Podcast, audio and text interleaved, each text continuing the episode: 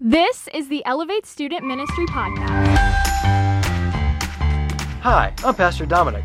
Welcome to Elevate, the student ministry of Living Word Church, where we exist to exalt Christ, make disciples, and equip the saints. Thank you for sharing some of your time with us today. May it elevate Jesus and encourage you. Let's get started. Last week we talked about Jesus being superior to all the prophets. And this week we're going to talk about Jesus being superior to the angels. Turn your Bibles to the book of Hebrews. That's where we're going to be camping tonight. Angels are a fascinating subject. I think one of my favorite stories of angels in the Bible was probably Balaam in Numbers 22. Let me set the stage for you. Moses led a whole bunch of slaves, up to two million slaves, out of Egypt. And they are slowly working their way towards the promised land, the place that God is going to finally give them rest. And out here in the desert, in the wilderness, at times enemies are coming and attacking them. And they just had this huge victory over the Amorites, but they're camping on the Amorites' neighbor's border, the Moabites.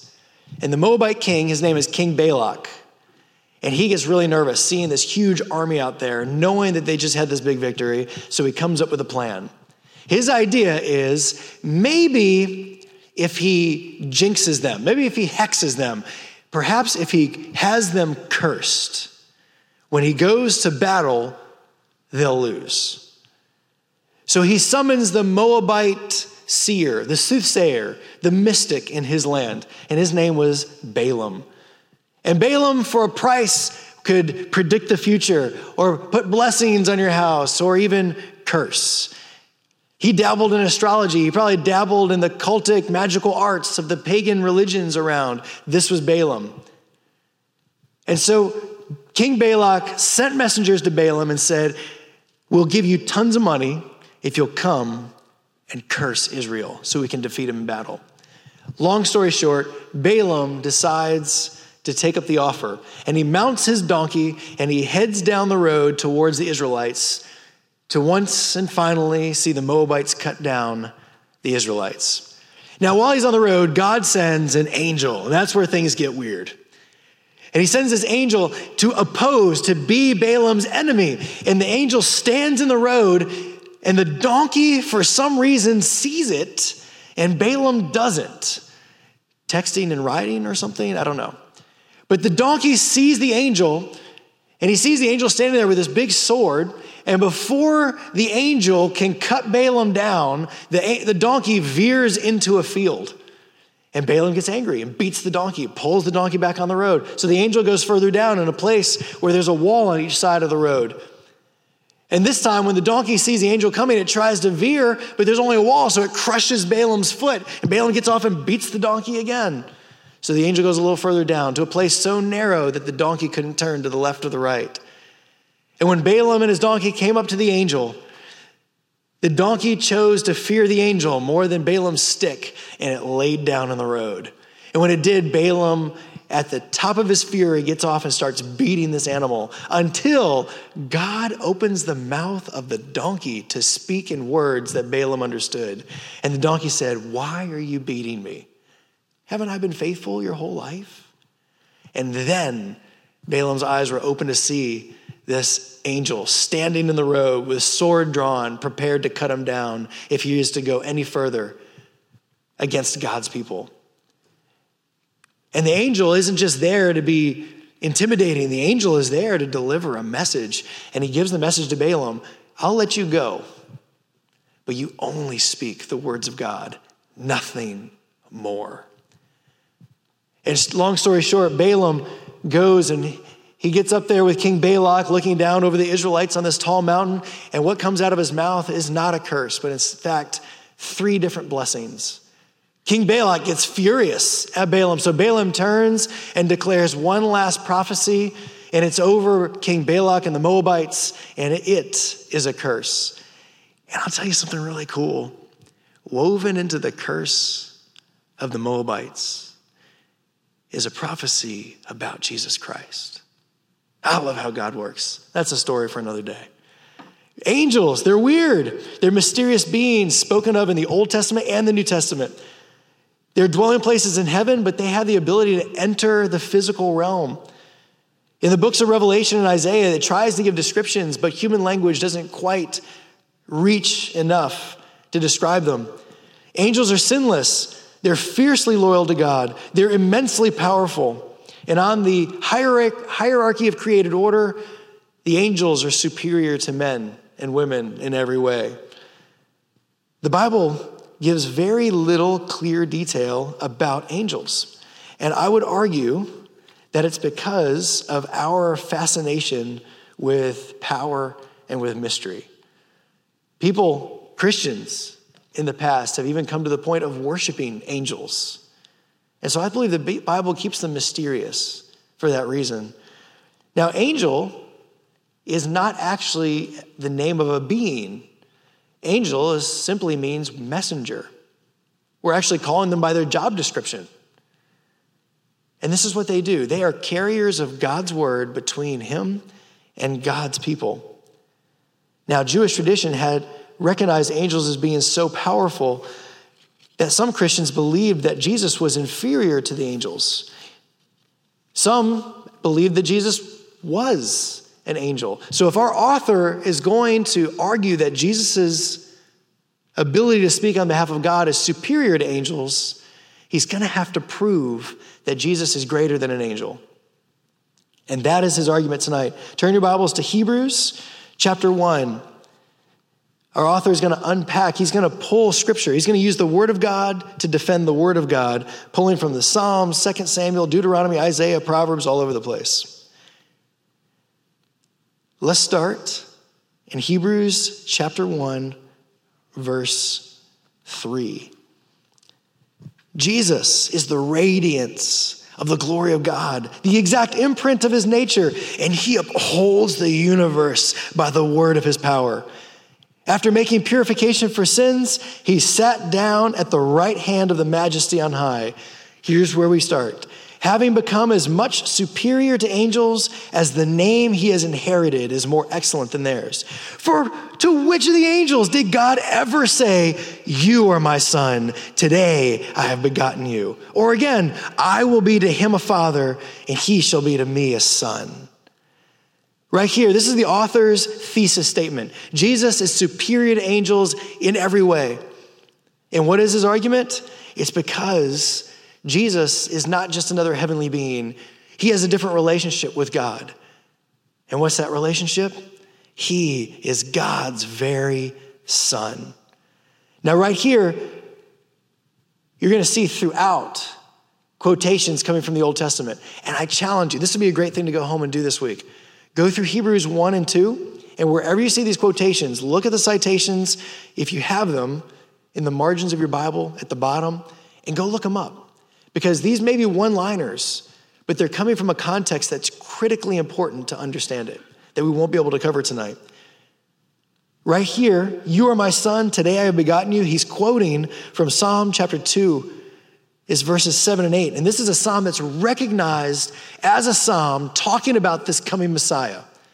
Speaking of the one who has been prophesied since the beginning of time in Genesis chapter 3. It actually goes on. If you're reading Psalm 2, 7 through 8, it says, The Lord said to me, You're my son, singular. Today I have begotten you. Ask of me, and I'll make the nations your heritage and the ends of the earth your possession. And then the second one that we have down here, or again, I'll be a father to him, and he shall be a son to me. This is a direct quote from 2 Samuel chapter 7. This is a beautiful story. Let me sum it up for you. David has just built himself, King David has built himself a palace made of cedar. It's beautiful. And yet, God doesn't have a house. There's no temple for the Ark of the Covenant, for God's manifest presence to dwell. And David, out of the love of his heart, calls the prophet Nathan and says, Would you ask God, can I build him a house? It's not right that I'm in a beautiful palace. In the Ark of the Covenant, God's presence dwells in the tent. And Nathan comes back to David and says, David, God actually turn the tables on you here. God has said, I've never asked for a house, but here's what I'm going to do. David, I'm going to establish your house. And right here in 2 Samuel chapter 7, verses 12, it says, David, when your days are fulfilled and you lie down with your fathers, when you die, I will raise up your offspring after you, who shall come from your body. He's going to be a descendant of yours, and I will establish his kingdom. Well, this is pointing directly to Solomon. He shall build a house for my name, and I will establish the throne of his kingdom forever. Wait a minute. Solomon's human. He's not going to live forever. I will be to him a father, and he shall be to me a son. So we have a two layered prophecy here. It's looking towards Solomon, and Solomon will build a temple, but Solomon will not have a throne that lasts forever. He will not be worthy of being God's son by any means. It's looking beyond. And right here in Hebrews, whenever he's quoting this, and he's saying, I will be to him a father, and he'll be to me a son, our author is saying, this wasn't a metaphor. Jesus is God's son. There's a relationship that's different about Jesus different than any other, any other heavenly being. We get glimpses of, in Revelation of these, these crazy creatures of six wings covering their face and covering their feet and flying in the air. Creatures made of fire, creatures that look like lightning, these bizarre and strange seraphim. But God doesn't have a relationship with any of them like He does His Son. You know, someday my eldest son will be in youth group. He'll be sitting in your seats. That's crazy for me to think about. And whenever he comes, I just had the thought, like, he'll have, probably have a birthday that lands on a Wednesday. And you know what? I love you guys, but I'm not buying cake and pizza for all of your birthdays. But you know what? When my son has a birthday and on a Wednesday, we're celebrating. We're having cake and pizza on a Wednesday night here. Why? Because as much as I love you guys, my relationship with him is so different. He's a tier higher in the hierarchy. So, why is Jesus superior to angels? Because of his relationship to God. God has never called any of them his son. Verse 6 And again, when he, God, brings the firstborn into the world, he says, Let all God's angels worship him. Of the angels, he says, he makes his angels winds and his ministers a fire. Ooh, this is weird and cryptic. What does he mean by firstborn? He does not mean that this is Jesus' origin, that when he was born from Mary, that's when Jesus began. No, firstborn is Jesus' royal ranking. He is a tier above all of creation. He is the royal heir of all of heaven.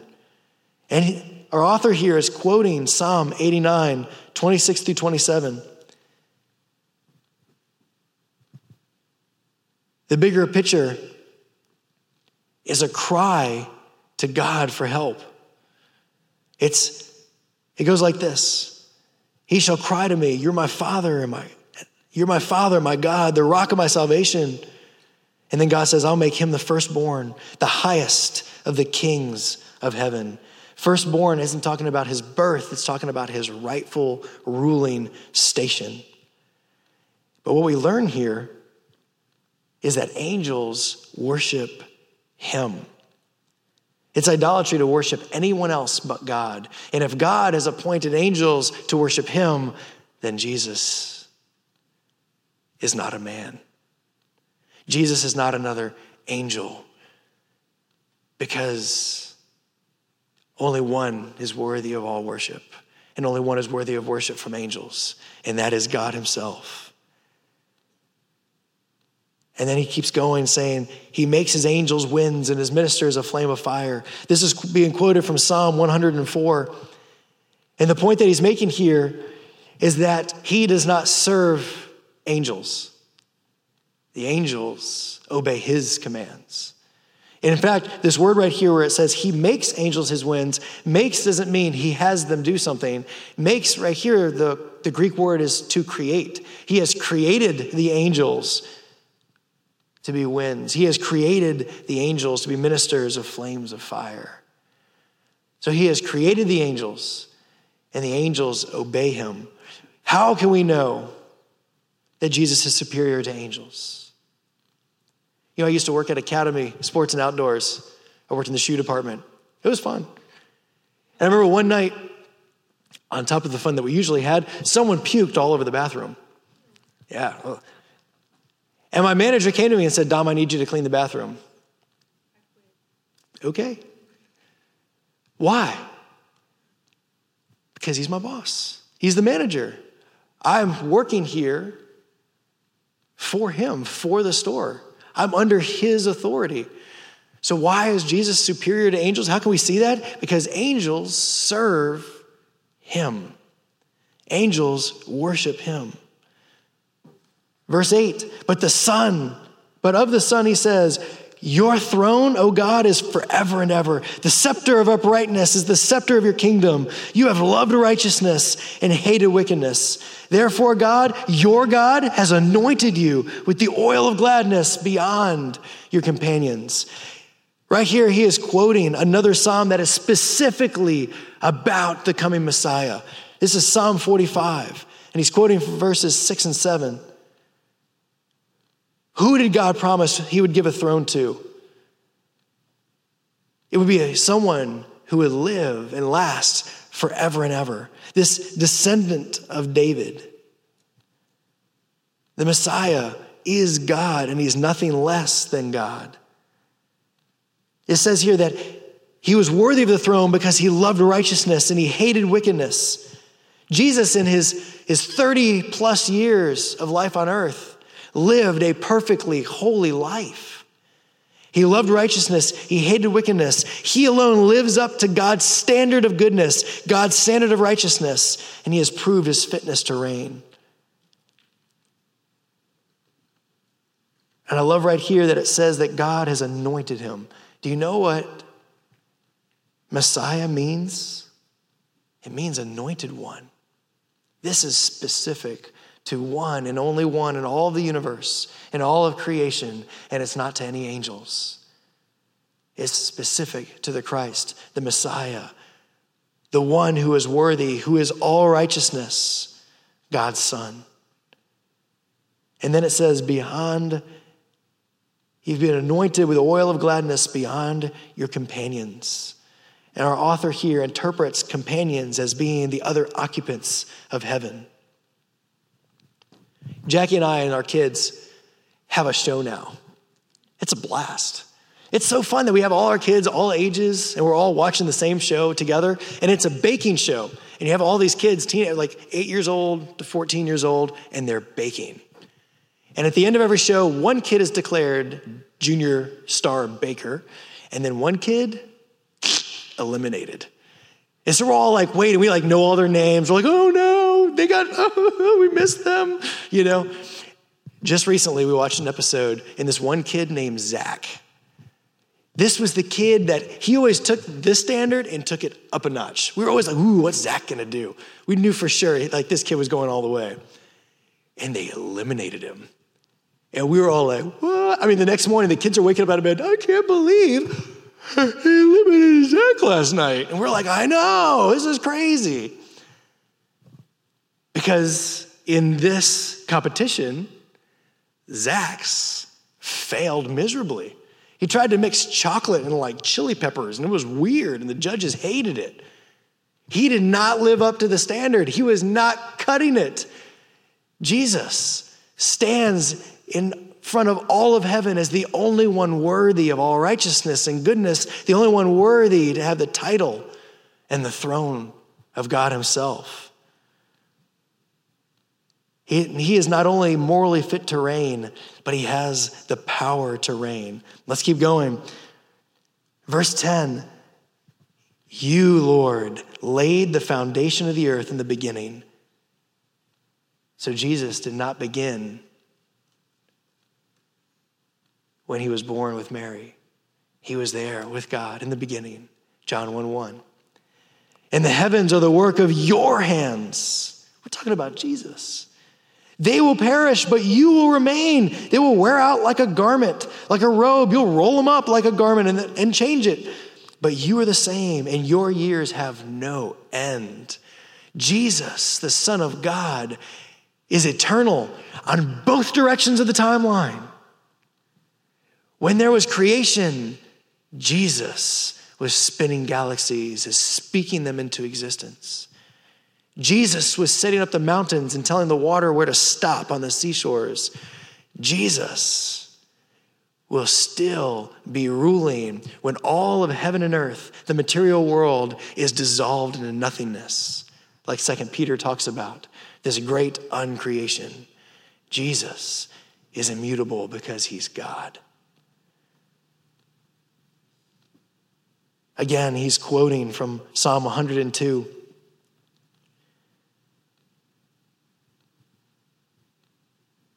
All right, this is the part where I challenge you.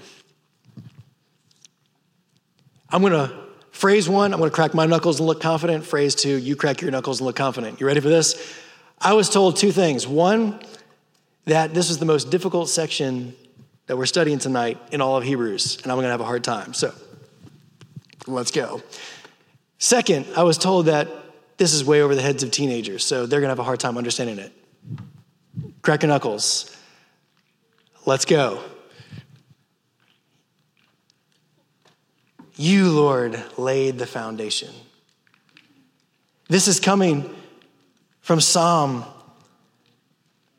102. Right here is clearly talking to God, not specifically the Son. Or, so our author here is grabbing a verse about God and trying to apply it to the Son. Let's take a look at this in context. So turn your Bibles to Psalm 102, cut your Bible in half. If you hit Isaiah, go left.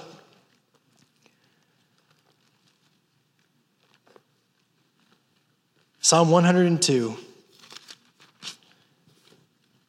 This psalm is a cry for help. Psalm 102, verse 1. Our author here and those who sing this song are crying out to the Lord to be remembered. Verse 1 Hear my prayer, O Lord. Let my cry come to you. Do not hide your face from me in the day of my distress. Incline your ear to me. Answer me speedily in the day when I call. And now let's jump forward to verse 18. Let this be recorded for a generation to come. All right, so that, that's us. We're the generations to come. So that a people yet to be created may praise the Lord. That God, He looked down from His holy height. From heaven, Yahweh looked at the earth to hear the groans of the prisoners, to set free those who were doomed to die.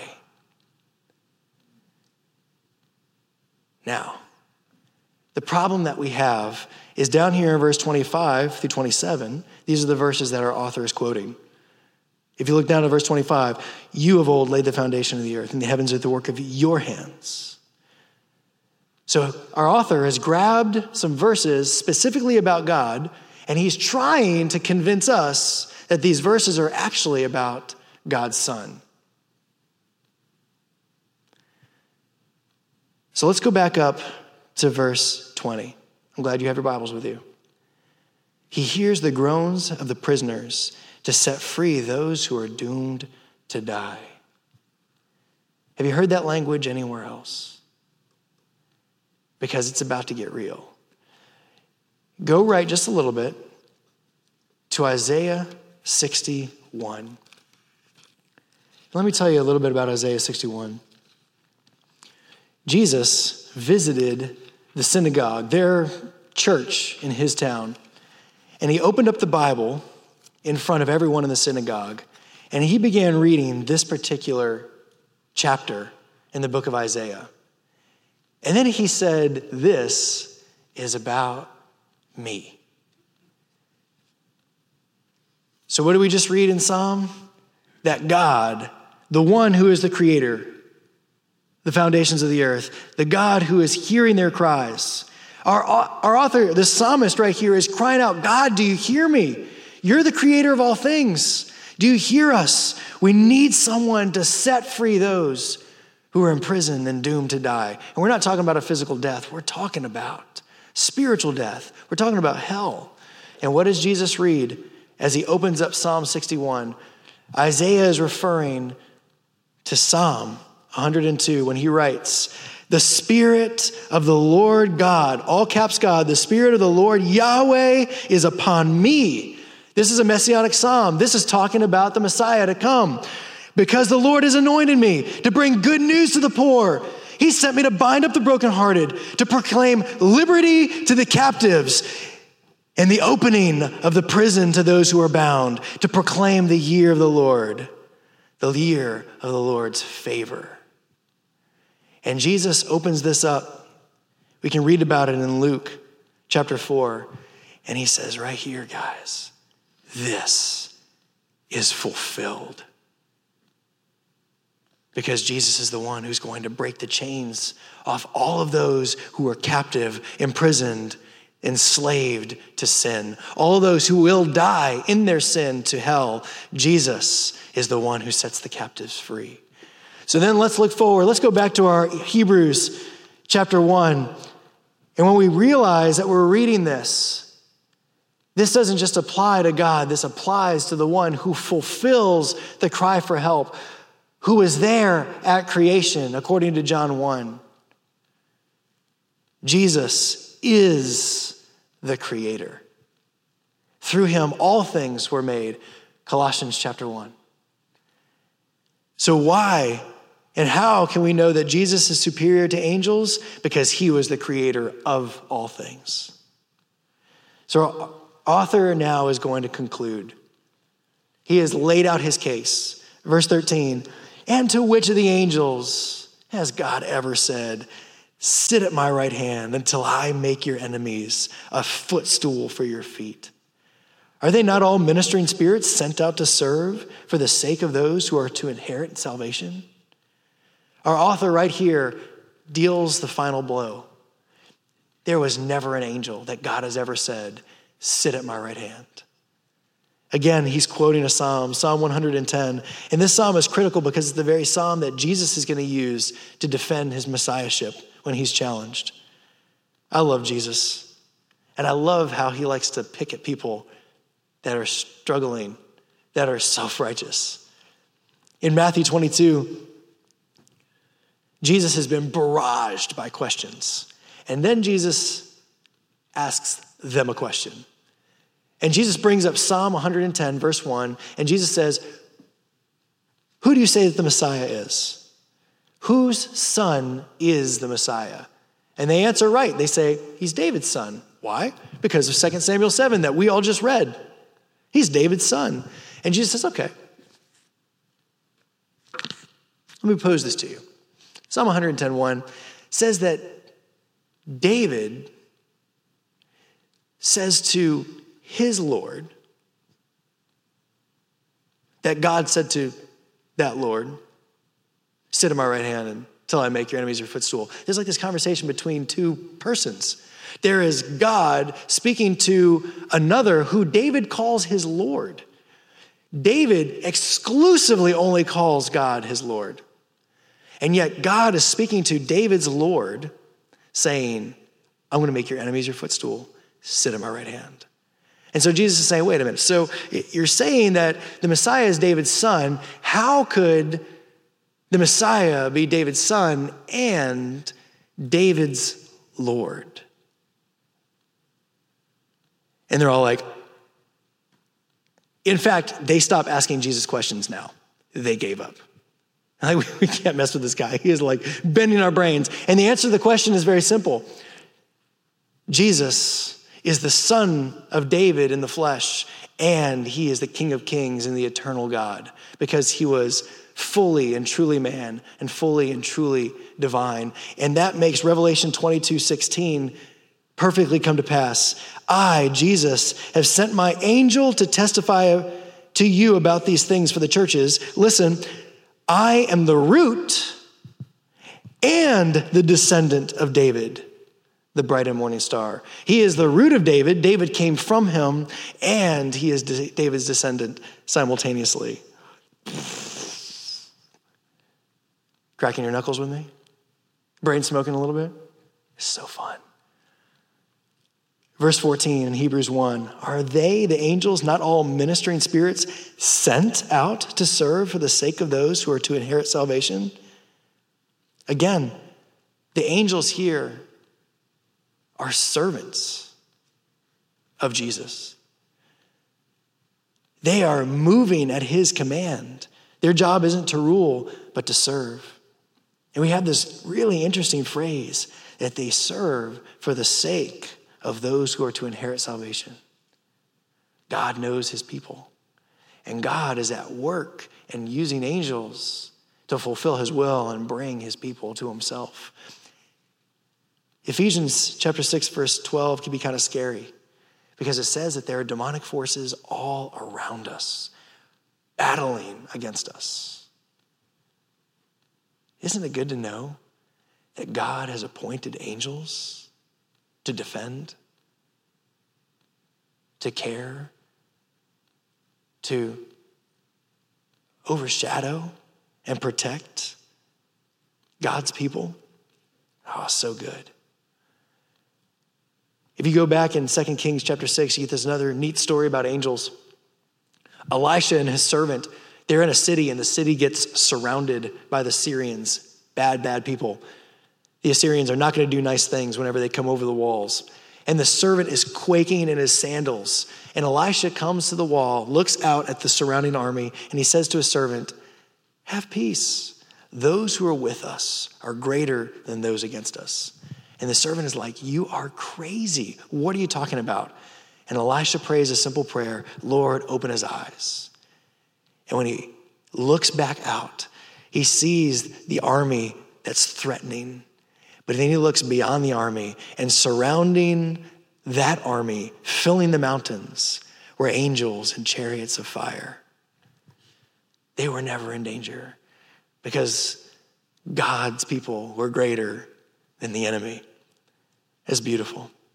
So, how can we know that Jesus is superior to angels? Jesus sits in the highest position of power at the right hand of God, and everything is put under his authority.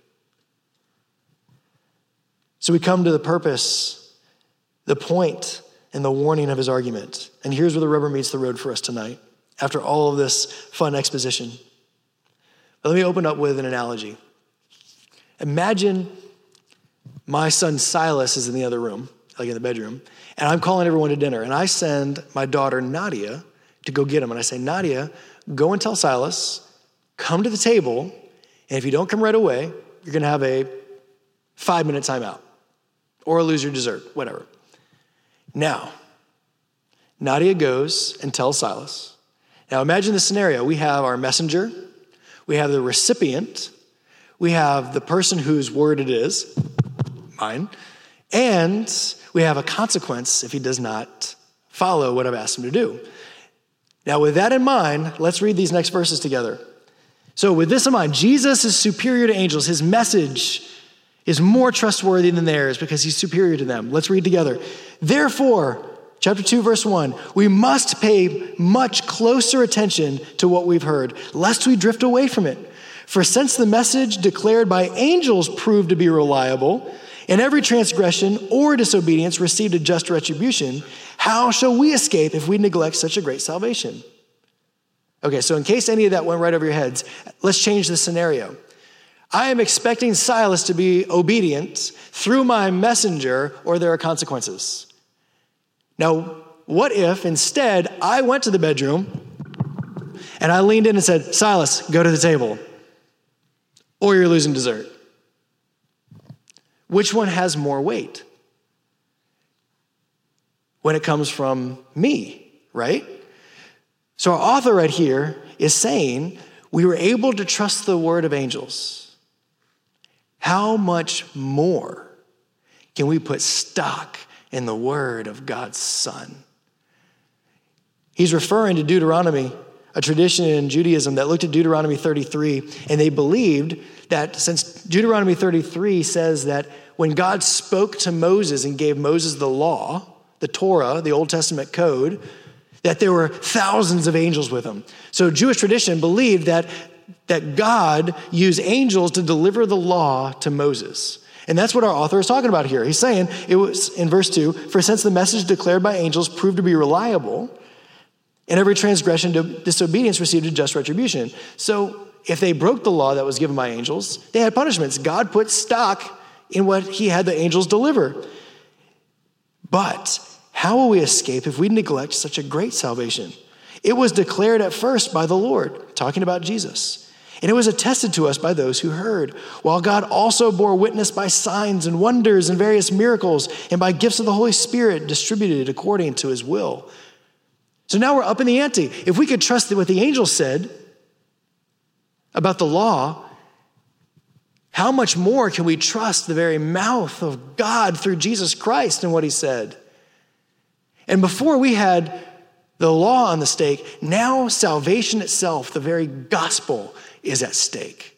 How much more should we pay attention? How much more should we anchor in so that we don't drift away from the truth of what Jesus says?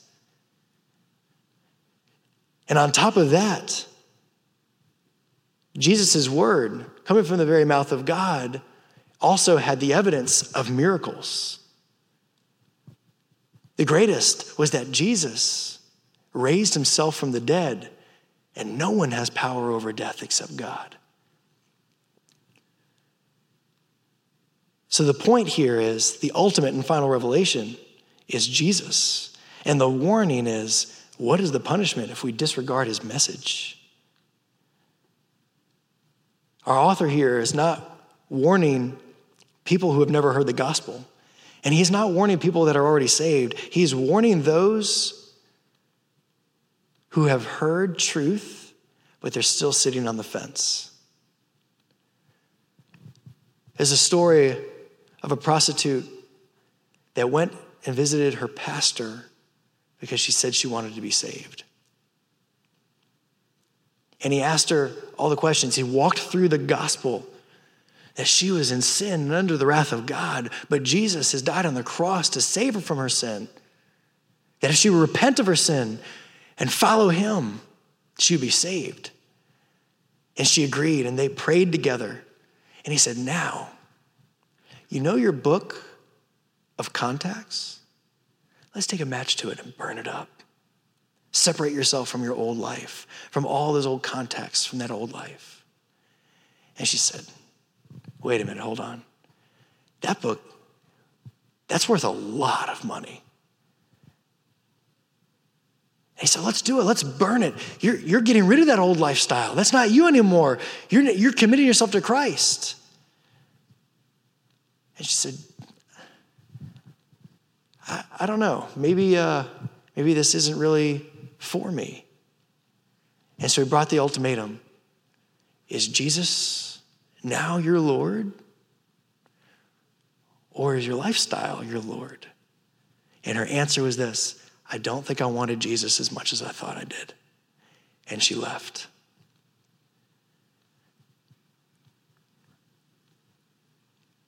Confession is more than agreeing that the gospel is correct. Simply agreeing that the gospel is correct is a comfortable fence with lots of padding, and you'll stay there till you die. Repentance is more than a feeling bad about sin. Feeling bad about sin is a comfortable lie, like a placebo for an incurable disease.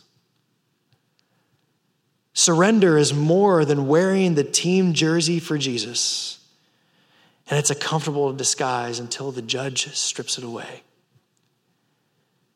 Salvation is putting your faith in Jesus, who died for you.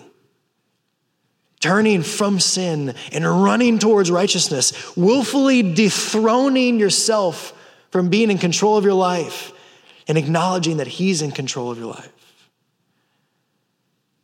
This gospel that was spoken by Jesus, the Son of God, to the apostles. It was written for us. It was written here, and it's been delivered to you. Run to salvation. Burn your book and give your life to Jesus if you haven't tonight. I'll give you two challenges. One, in all of these fun little cross references, go look them up. Go flip back to the verses that we've been talking about. Read them in context, it changes everything. And two, I challenge you to begin to read a gospel. Read the words of Jesus, get to know him. What did he teach? How does it apply to your life? I thank you, Lord, for your goodness. Thank you for your mercy. Lord, I pray that right now you are kicking people off the fence because the devil owns the fence. There is no salvation apart from a full baptismal submersion into your grace. Nothing left behind. I thank you, Lord, for your love. I thank you, Lord, for your son. And I thank you for his message that brings salvation. We love you, Lord. In Jesus' name, amen. Thanks for listening, and a special thanks to all of you who have subscribed, shared episodes, and left reviews. If you would like to learn more about Elevate, you can visit us at iloveelevate.com and follow us on Facebook and Instagram. Thank you for everything you do that brings faith, hope, and love to the world around you. Now go, follow Jesus.